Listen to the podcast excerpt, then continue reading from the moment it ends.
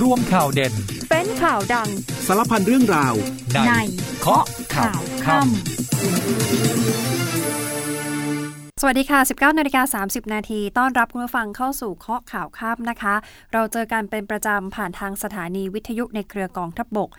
ทุ่มครึ่งถึง 2 ทุ่มโดยประมาณไม่มีวันหยุดนะคะ อีกหนึ่งช่องทางสามารถรับฟังเคาะข่าวคำได้ผ่านทางเพจ Facebook ค่ะ เคาะข่าวคำพิมพ์ภาษาไทยติดกันนะคะ เข้ามากดไลค์กดแชร์คอมเมนต์ทักทายกันได้เลยค่ะ ผ่านมาแป๊บเดียวค่ะ เราผ่านพ้นปีใหม่มา กือบจะ 1 เดือนแล้วนะคะ วันนี้วันที่ 25 มกราคมแล้วนะคะ เวลาผ่านไปไวเหมือนโกหกค่ะ แล้วก็วันนี้มีสื่อไปสัมภาษณ์ท่านนายกด้วย แล้วก็ท่านนายกเนี่ยออกอาการชุนเชียวหน่อยๆนะคะ บอกว่าเอ๊ะทำไมสื่อเนี่ยชอบมาสัมภาษณ์ผมถามแต่เรื่องที่ต้องไปเชื่อมโยงกับคดีของตู้ห่าว เชื่อมโยงกับคดีของทุนจีนสีเทา เชื่อมโยงกับประเด็นทางการเมืองทำไมไม่ถามอย่างอื่นบ้าง ถามอยู่ได้สามเรื่องนี้ ณะที่ประชุมรัฐสภาวันนี้จริง ๆ ต้องมีการพิจารณาแก้รัฐธรรมนูญนะคะ ปิดสวิตช์สวที่จะเลือกนายก แต่ปรากฏว่าล่มตั้งแต่ยังไม่ทันจะเข้าวาระค่ะ ฝ่ายค้านก็ออกมาโวยนะคะ แบบแหมสภาล่มแบบนี้ สวเนี่ยตั้งใจจะขัดขวางการพิจารณาหรือเปล่า ดูเหมือนจะมีเจตนาหรือเปล่าตั้งใจทำให้ไม่ครบองค์ประชุมหรือไม่ ก็มีการตั้งข้อสังเกตกันนะคะ ส่วนรัฐมนตรีว่าการกระทรวงทรัพยากรธรรมชาติและสิ่งแวดล้อมออกมาเปิดเผยว่า 4 กุมภาพันธ์นี้จะครบ 30 วัน ต้องรู้ผลแน่ๆนะคะ ผลการสอบสวนอธิบดี อุทยาน ว่ามีการทุจริตมีการคอร์รัปชันหรือไม่ ครบ 30 วันขีดเส้นไว้คือ 4 กุมภาพันธ์นี้ รู้ผลอย่างแน่นอน แต่ว่าล่าสุดมีการแต่งตั้งคุณอัธพลเจริญชันษามานั่งรักษาการอธิบดีกรมอุทยานเรียบร้อยแล้วนะคะ การดำเนินงานต่างๆ จะได้ไม่สะดุดจะได้ไร้รอยต่อนะคะ ส่วนวันนี้ใครที่กำลังขับรถกลับบ้าน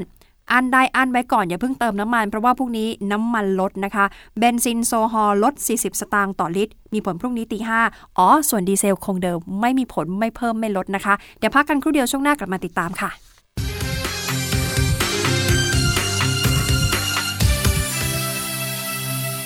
พลเอกประยุทธ์จันทร์โอชานายกรัฐมนตรี และรัฐมนตรีว่าการกระทรวงกลาโหมวันนี้ท่านไปเป็นประธานการประชุม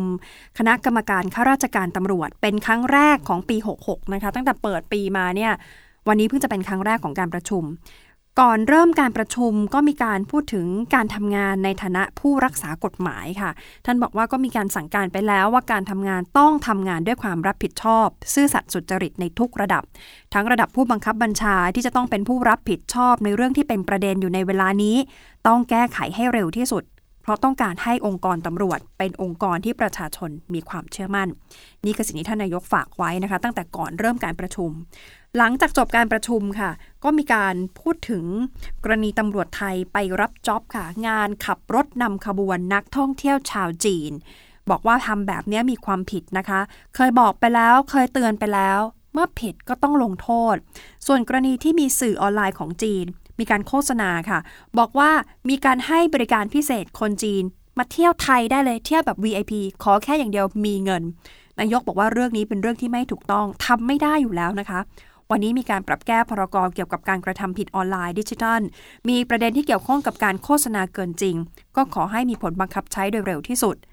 ขณะที่ทางผู้บัญชาการตำรวจแห่งชาติค่ะพลตำรวจเอกดำรงศักดิ์กิติประพัฒน์ออกมาพูดถึงกรณีที่มีเพจดัง เปิดเผยข้อมูลนะคะ บอกว่าตำรวจไทย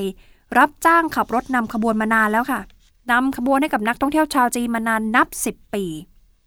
เรื่องนี้นะคะปบตรบอกมีการสั่งการให้เร่งตรวจสอบ ข้อมูลที่มีการออกมาเปิดเผย แล้วก็มีหลักฐานชัดเจนว่าจะลงโทษทั้งทางอาญาและทางวินัย แต่ตอนนี้ขอเวลาให้ชุดเจ้าหน้าที่ได้ดำเนินการตรวจสอบก่อน มีการสั่งการให้เจรตำรวจลงไปตรวจสอบทุกประเด็นค่ะ โดยยืนยันว่าทางตำรวจของเราไม่มีบริการพิเศษเช่นนี้นะคะ ไม่เคยมี และก็ไม่ได้เป็นไปตามคำสั่งของสำนักงานตำรวจแห่งชาติด้วย การที่จะไปนำขบวนใคร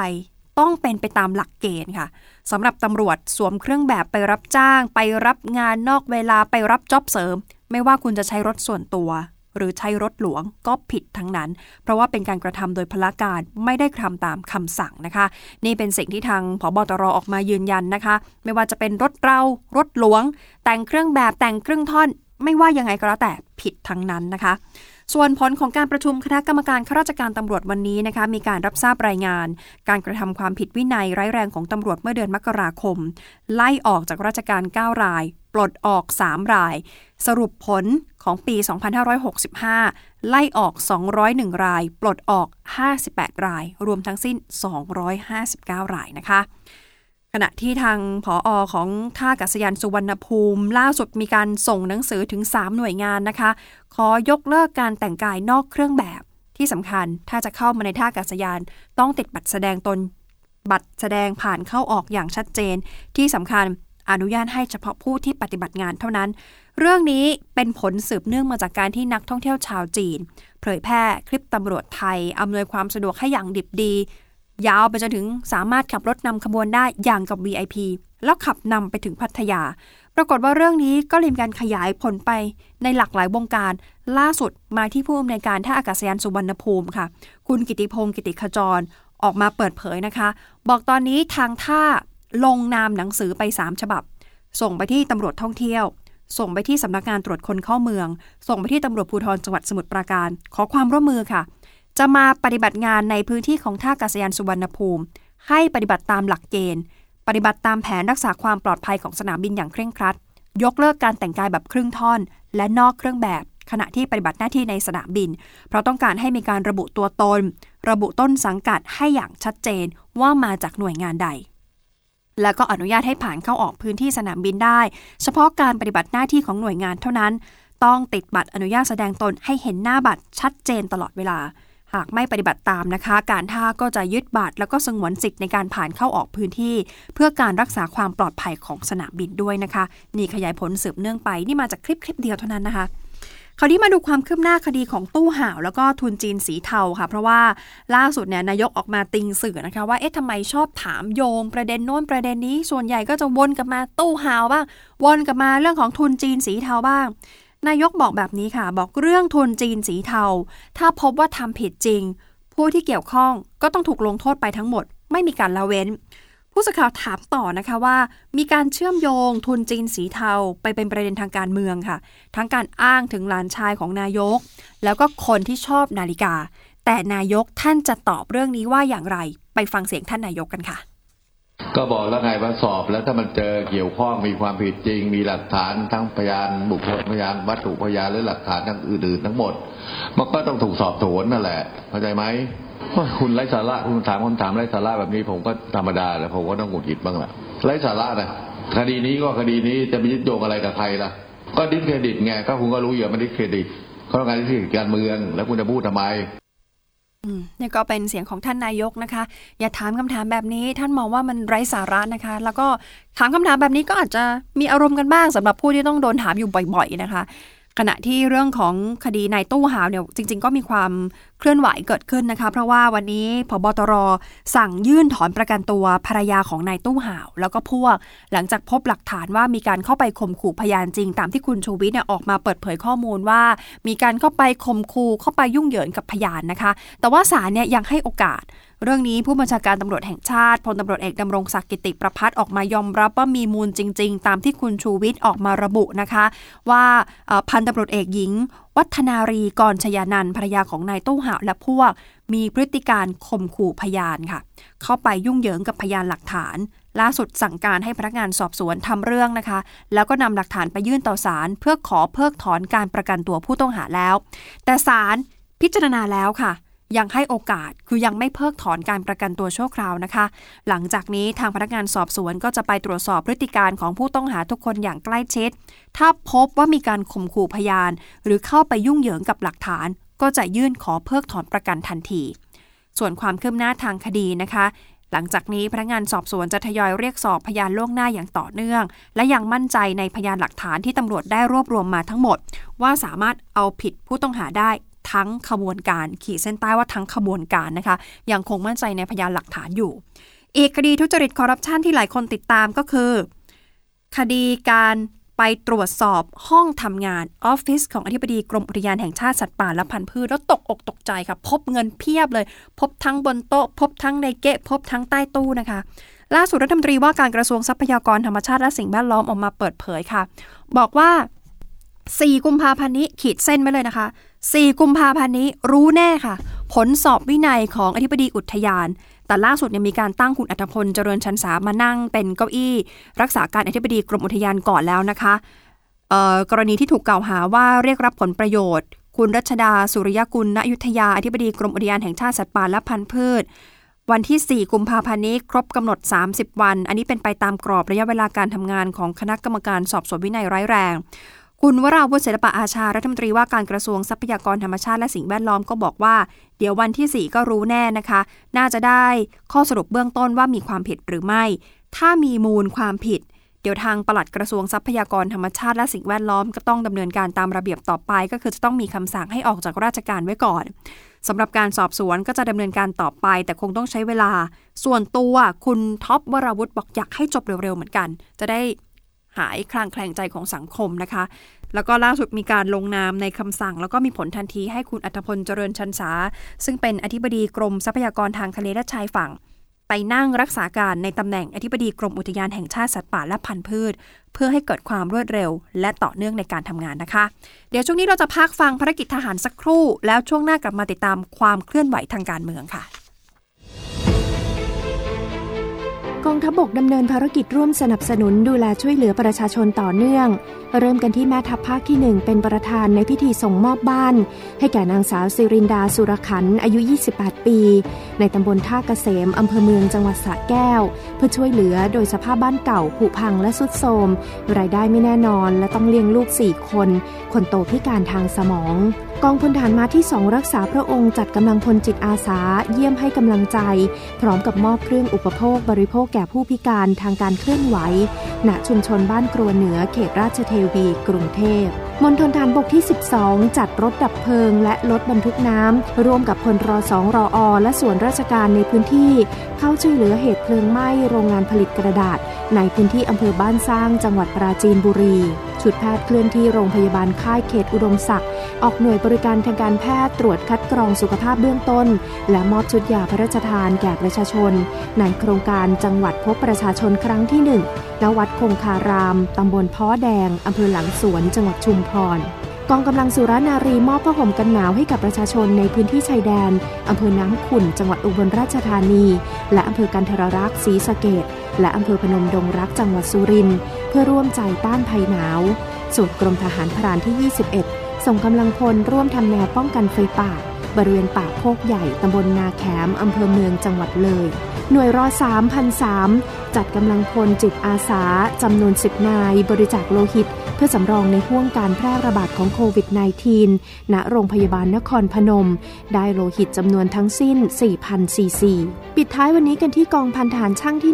111 ดำเนินการมอบจักรยานตามโครงการอาร์มี่ไบค์จักรยานสารฝันปันสุข ให้กับเด็กนักเรียนในอำเภอบ้านคาจังหวัดราชบุรี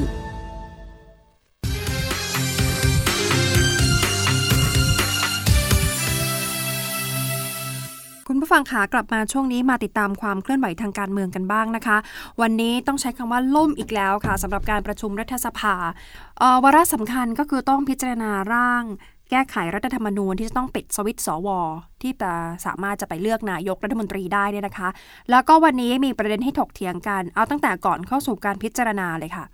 ก็การพิจารณาวันนี้สาระสำคัญหลังจากที่นายสมชายสแสวงการ สวเนี่ยเสนอให้ที่ประชุมลงมติ ว่าการเลื่อนวาระเร่งด่วน ร่างรัฐธรรมนูญแก้ไขเพิ่มเติม ที่ให้ยกเลิกอำนาจสวเลือกนายก และนายกต้องมาจากสสเอามาพิจารณาว่าเห็นชอบด้วยกฎหมายหรือไม่ มาเลื่อนให้เป็นวาระเร่งด่วน เนื่องจากวาระการประชุมร่วมกันของรัฐสภา ก็มีการจัดระเบียบวาระอื่นเอาไว้ ควรต้องพิจารณาอย่างต่อเนื่องหรือเปล่านี่คือเรื่องที่ 1 ก่อนนะคะพอเรื่องที่ 2 ฝ่ายค้านก็บอกว่าไม่เห็นด้วยกับยติดังกล่าว และเห็นว่าเป็นยติที่ไม่ชอบ เพราะการบรรจุระเบียบวาระเป็นอำนาจของประธานรัฐสภา อีกทั้งเกรงเรื่ององค์ประชุมไม่ครบ พอมาเรื่องที่ 3 ค่ะ คุณชวนค่ะประธานรัฐสภา ยืนยันบอกลงมติในยติดังกล่าวได้ แต่ต้องไปตรวจสอบองค์ประชุมก่อนลงมติ ปรากฏว่าพอไปเช็คค่ะนับนับนับนับนับมีมาแสดงตนแค่ 275 เสียง ถือว่าไม่ครบองค์ประชุม ก็เลยทำให้ต้องปิดการประชุมในเวลาบ่ายโมง 35 นาที จบแล้วนะคะ มีเท่านี้ แต่หลังจากนั้นค่ะ นายแพทย์สุกิจอัตโถปกรณ์ค่ะ ที่ปรึกษาประธานสภาผู้แทนราษฎร บอกว่าคุณชวนน่ยพยายามที่จะประนีประนอมกับทุกฝ่ายแล้วนะคะ เพื่อให้การประชุมสามารถเดินหน้าต่อไปได้ แต่เมื่อไม่สามารถเดินหน้าต่อไปได้ เพราะว่าสมาชิกไม่ครบองค์ประชุม ก็จำเป็นต้องปิดการประชุม อีกทั้งก่อนหน้านี้คุณชวนก็มีการเชิญวิปฝ่ายค้าน เชิญวิปฝ่ายรัฐบาล เชิญรัฐมนตรี ซึ่งเป็นตัวแทนรัฐบาลมาหารือกันแล้ว และได้ข้อสรุปตรงกันค่ะ ว่าระเบียบวาระจะเป็นไปตามที่ประธานบรรจุ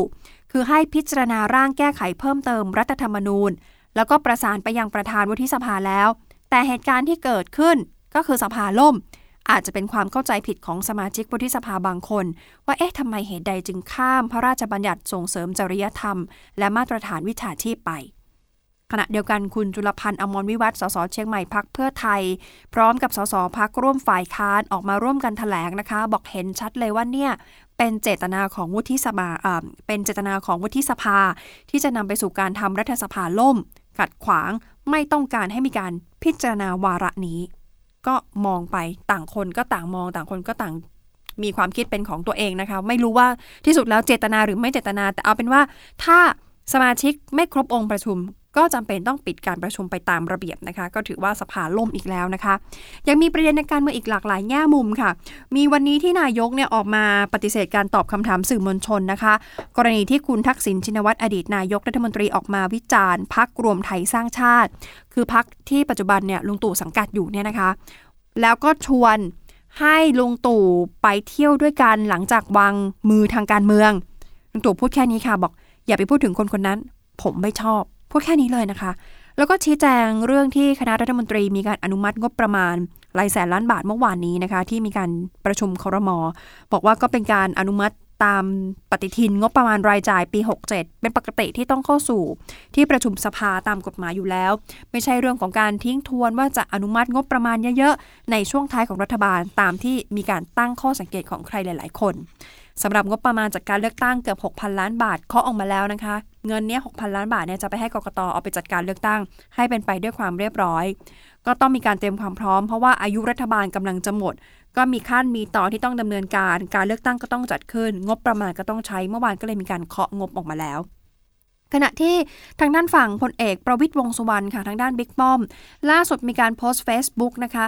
ขอบคุณสื่อขอบคุณประชาชนที่ให้ความสนใจ เพราะว่า เพจพลเอกประวิตยวงสุวรรณพิมพ์ภาษาไทยติดกันเนี่ยนะคะ ย้อนไปเมื่อวันที่ 13 มกราคม เปิดเพจวันแรกค่ะ มียอดสืบค้นทาง Google ถึง 8 0 0 0 0 ครั้ง ล่าสุดเพิ่มขึ้นทะลุ1ล้าน5แสนครั้งในวันที่ 2 ตรงตามเจตนารมณ์ที่ต้องการจะสื่อสารทั้ง 2 ทาง ผ่านสื่อโซเชียลมีเดียเพื่อที่จะเปิดโอกาสให้ทุกคนสามารถแสดงความคิดเห็นที่เป็นประโยชน์ได้อย่างเต็มที่ แล้วยังฝากเนื้อฝากตัวกับ พี่ๆน้องๆในโลกโซเชียลด้วยนะคะ บอกว่าตนเองอาจจะเป็นมือใหม่บนโลกโซเชียลมีเดียแต่ไม่ใช่มือใหม่ทางการเมืองค่ะ ตลอด 8 ปี ได้เรียนรู้ว่านักการเมืองไม่จำเป็นต้องพูดเก่ง แต่ต้องคิดเก่ง และที่สำคัญคือต้องหาคนเก่งมาร่วมงานด้วย เพราะคนเรานั้นไม่มีใครเก่งไปทุกเรื่อง แต่ต้องสามารถประสานงานกับทุกฝ่ายได้ประนีประนอมกับทุกพักได้ ลดความขัดแย้งได้ ยึดถือผลประโยชน์ของส่วนรวมเป็นหัวใจสำคัญ จึงจะสามารถผลักดันประเทศชาติให้เดินหน้าไปได้ ขณะเดียวกันทางฝั่งทางฝั่งพักร่วมฝ่ายค้านนำโดยนายแพทย์ชลนานสีแก้ว สสน่านและหัวหน้าพักเพื่อไทย ในฐานะผู้นำฝ่ายค้านในสภา ล่าสุดมีการยื่นคำร้องถึงประธานสภาผู้แทนราษฎรนะคะ คุณชวนหลีกภัยคำร้องที่ยื่นเนี่ยอยากจะให้ส่งต่อไปที่ประธานสารรัฐธรรมนูญ วินิจฉัยค่ะ ความเป็นรัฐมนตรีและสมาชิกภาพความเป็นสสของคุณศักดิ์สยามชิดชอบ รัฐมนตรีว่าการกระทรวงคมนาคมนะคะ ว่าต้องสิ้นสุดลงไหม และให้เพิกถอนสิทธิ์สมัครรับเลือกตั้ง ผ่านทางนายแพทย์สุกิจอัโถปกรณ์ค่ะที่ปรึกษาประธานสภาผู้แทนราษฎร สืบเนื่องมาจากการอภิปรายไม่ไว้วางใจครั้งก่อน รัฐมนตรีรายบุคคลที่มีการอภิปรายไม่ไว้วางใจเนี่ยมีเอกสารหลักฐานประกอบทั้งหมด 14 เรื่อง แล้วการอภิปรายไม่ไว้วางใจคุณศักดิ์สยามเนี่ยเสนอโดย คุณประกรณ์วุฒิอุดมพิพัฒน์สสบัญชีรายชื่อพักก้าวไกลนะคะ พูดถึงประเด็นการปกปิดทรัพย์สินค่ะ จะมีบริษัทเอกชนแห่งหนึ่งที่ปรากฏชื่อว่าได้งานเยอะมากจากกระทรวงคมนาคมในพื้นที่จังหวัดบุรีรัมย์หลายงานค่ะ และหากบริษัทเอกชนแห่งนี้ ถ้าไปเช็คดูชื่อความเป็นเจ้าของเป็นชื่อของคุณศักสยาม แน่นอนนะคะว่า รับงานของกระทรวงคมนาคมเนี่ยก็เป็นการขัดกันของผลประโยชน์อย่างชัดเจน มีผลประโยชน์ทับซ้อน เข้าไปเป็นรัฐมนตรี แล้วป้อนงานให้เอกชนที่ตัวเองเป็นเจ้าของแบบนี้ทำไม่ได้ นี่เป็นข้อมูลที่คุณประกรณ์วุฒิ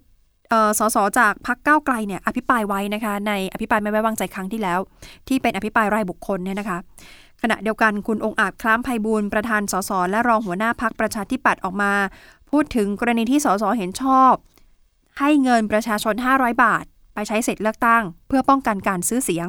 คุณองอาจบอกโอ้โห ถ้าเอา 500 บาทไปแจกประชาชน รวมๆแล้วใช้เงินประมาณ 20,000 ล้านบาท เงินตรงเนี้ยเอามารณรงค์ต่อต้านการซื้อเสียง อย่างต่อเนื่องน่าจะเกิดประโยชน์อย่างยั่งยืนมากกว่าที่จะเอาเงินไปแจก ปิดท้ายการเมืองไปดูเลขาธิการกกตออกมาพูดว่าเรามีเวลา 45 วันนะคะ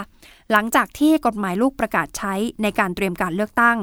คุณสแสวงบุญมีค่ะเลขาธิการกกตบอกว่าอายุสภาเนี่ยครบจริง ๆ คือ 23 มีนาคม เพราะฉะนั้นตามแผนการเลือกตั้งจะต้องเกิดขึ้นคือ 7 พฤษภาคม แต่ก่อนที่อายุสภาจะครบ ต้องมีเขตเลือกตั้งก่อน ตอนนี้ยังไม่มีนะคะ ก่อนมีเขตเลือกตั้ง ต้องมีกฎหมาย มีระเบียบก่อน ซึ่งตรงนี้สำนักงานกกตร่างระเบียบไว้หมดแล้ว แต่แม้ว่าทุกอย่างจะพร้อม สิ่งที่ต้องรอคือรอกฎหมาย รอระเบียบ รอหลักเกณฑ์ มีเวลา 25 วันหลังกฎหมายมีผลบังคับใช้เพื่อที่จะแบ่งเขต ดังนั้นสิ่งที่หลายคนมีการคาดเดาว่า ช่วงก่อนที่สภาจะหมดอายุเดือนมีนาคมเนี่ยอาจจะมีการยุบสภา เรื่องนี้เลยค่ะที่การกรกตพูดอย่างชัดเจนนะคะ บอกว่าถ้าเรายุบสภาช่วงนี้หวาดเสียวเหมือนกันนะ ว่าเราจะไม่มีเขต และก็จะสมัครรับเลือกตั้งไม่ได้เลย เพราะยังไม่ได้กำหนดยังไม่ได้แบ่งเลย นอกจากนี้ในส่วนของพรรคการเมืองเองต้องทำ primary vote 6-7 ขั้นตอน ใช้เวลา 20 วันค่ะ จึงจะส่งผู้สมัครรับเลือกตั้งได้ สรุปแล้วถ้าพูดตามทฤษฎี ก่อนสภาหมดวาระต้องมีเวลา 25 วัน สำหรับการแบ่งเขตเลือกตั้ง แล้วบวก 20 วัน คือให้พรรคการเมืองทำ primary vote รวมแล้ว 45 วันจึงจะทำการเลือกตั้งได้อย่างเรียบร้อย และ 45 วันดังกล่าวนะคะ ก็ต้องนับจากวันที่มีกฎหมาย มีผลบังคับใช้ในราชกิจจานุเบกษา แต่ขณะนี้กฎหมายยังไม่ออกค่ะ เพราะฉะนั้นจึงยังไม่ทราบนะคะว่าจะนับกันวันไหน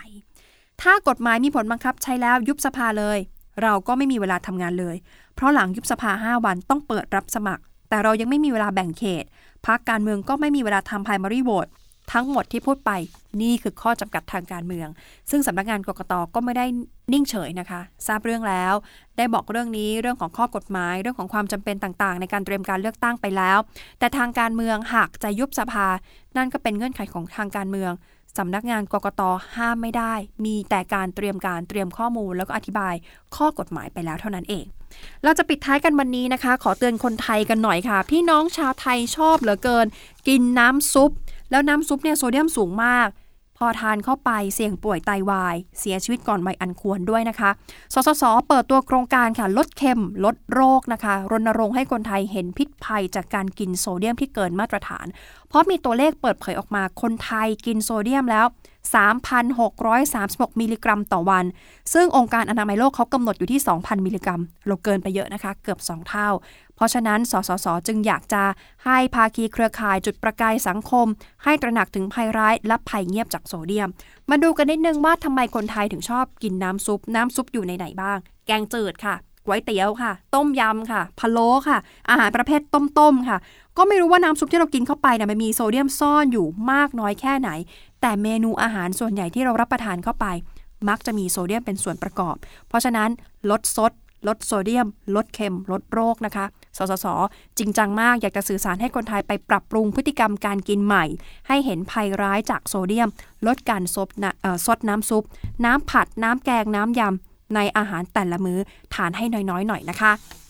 เอาละค่ะ ก่อนลากันไปย้ำนิดนึง ใครที่กำลังจะเติมน้ำมันอั้นไว้ก่อนนะคะ พรุ่งนี้น้ำมันลดนะคะ เบนซินโซฮอลลง 40 สตางค์ต่อลิตร พรุ่งนี้ตีห้าส่วนดีเซลอยากเติมเติมเลยค่ะ เพราะว่าพรุ่งนี้ราคาเดิมไม่มีผลไม่เพิ่มไม่ลดนะคะ หมดเวลาของข้อข่าวค่ำแล้ววันนี้ลาไปก่อนค่ะ สวัสดีค่ะ ลกข่าวทั้งวันให้คุณรู้ข่าวไม่ตกประเด็น ช่วงเคาะข่าวค่ำกับพิธีกรคนข่าว พบกันทุกวันจันทร์ถึงวันอาทิตย์ไม่ควรพลาด เพราะคุณจะไม่ตกข่าวที่คิดแล้วเคาะ ทุกวันส่งตรงถึงคุณ ตั้งแต่เวลา 19นาฬิกา30 นาทีถึง 20นาฬิกาโดยประมาณ ทางสถานีวิทยุในเครือกองทัพบบก